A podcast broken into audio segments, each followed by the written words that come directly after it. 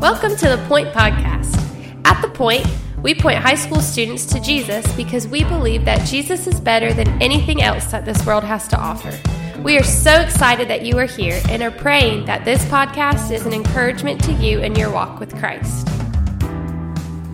So, last episode, we took some time to talk about the importance of reading scripture in its correct context. That I don't want to rip a verse out on its own and make it say something that it doesn't really say, but I need to read each verse and understanding what's going on around it, and that's going to allow me to read it more correctly and read it more accurately. And so, I don't want to recount that whole podcast episode. So, if you didn't get to listen to the last one, go back and listen to our one on Matthew chapter 7, verse 1 through 6, because a lot of the same principles apply to this passage we're in today Uh, because if you read just verse 7 of Matthew chapter 7, listen to what it says. It says this It says, Ask and it will be given to you, seek and you will find. Knock and the door will be open to you. Well, man, that first line sounds awesome, doesn't it? Like, ask and it will be given. Uh, okay, cool. But we know that if we just rip that out on and let that verse stand on its own, we know that there's something deeper happening here than just ask for anything, right? Because, I mean, let's just put it to the test where you are right now and all the faith that you can muster up. Ask God for a new car. And guess what? When you walk outside of school this afternoon or walk outside your home, guess what? There probably, not saying that God can't, but there probably is not going to be a brand new car there, right? So if we did that and then we went back to Matthew 7 and we read verse 7 again, we would say, okay, well, Matthew 7 verse 7 is not right because I asked and I didn't get it, right? I didn't receive. So the question we got to be asking is, okay, what actually is happening here? Is Jesus talking about asking for anything, or, or is he more specifically directing this comment towards something else? And I, I think we come to the conclusion that he's directing this comment at something else. If you remember, all the way. We're getting to the end of chapter 7, and I love that we've been taking our time through this. Chapters 8 and on are going to get a little bit faster because the chunks of scripture are bigger. Uh, but we've talked about the last few times of the episode of this podcast is Jesus is talking about what it looks like to be a member of his kingdom. he's establishing his kingdom on this earth. He's going to create a new heaven and a new earth. He talks about this in Matthew 4, says, Behold, the kingdom of God is a hand. And then Matthew 5 through 7 is all about what it looks like to be a member of the kingdom of God. And, and so that's been kind of the overarching theme of the last few chapters. And so I, I think what makes sense here is when Jesus says, Ask and it will be given to you, seek and you will find, knock and the door will be opened, that Jesus is essentially extending to us an invitation into his kingdom. That, that Jesus is essentially saying that all who are welcome, knock and you may come in. The same word seek here in verse 7 is the same one that we saw back in chapter 6, where Jesus says, Seek first the kingdom of God, right? And so you see that something else is going on here. And I mean, let's just think about this how incredible, how incredible it is that Jesus says, Man, all of you, ask and it will be given. Seek and you will find. Knock and the door will be open. That how crazy it is that we have an invitation into the kingdom of God. That's insane and that's something that we don't deserve.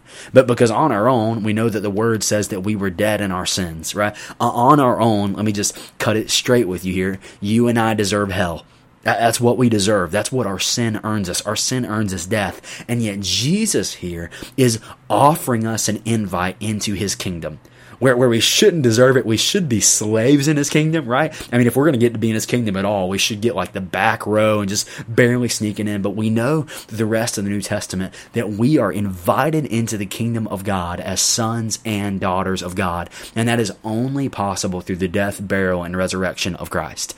That's amazing news. And so if you're listening to this and man, you're maybe you've listened to the last few podcasts and the last few episodes and you're like, you know what, Justin, we've been talking about what it looks like to live as a member of the kingdom of God.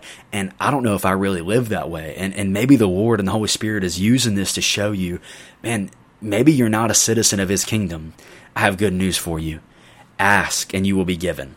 Seek and you will find. Knock and the door will be open. The invitation extends to you. And I love what it talks about at the end of Matthew 7 through 11. When we enter into the kingdom, we get to become sons and daughters of God, right? And we have a heavenly father. And I love how it compares how good our heavenly father is to our earthly father.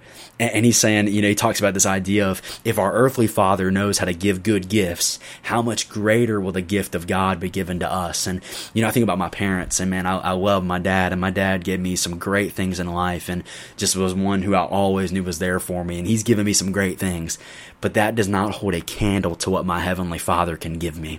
And man, that's awesome.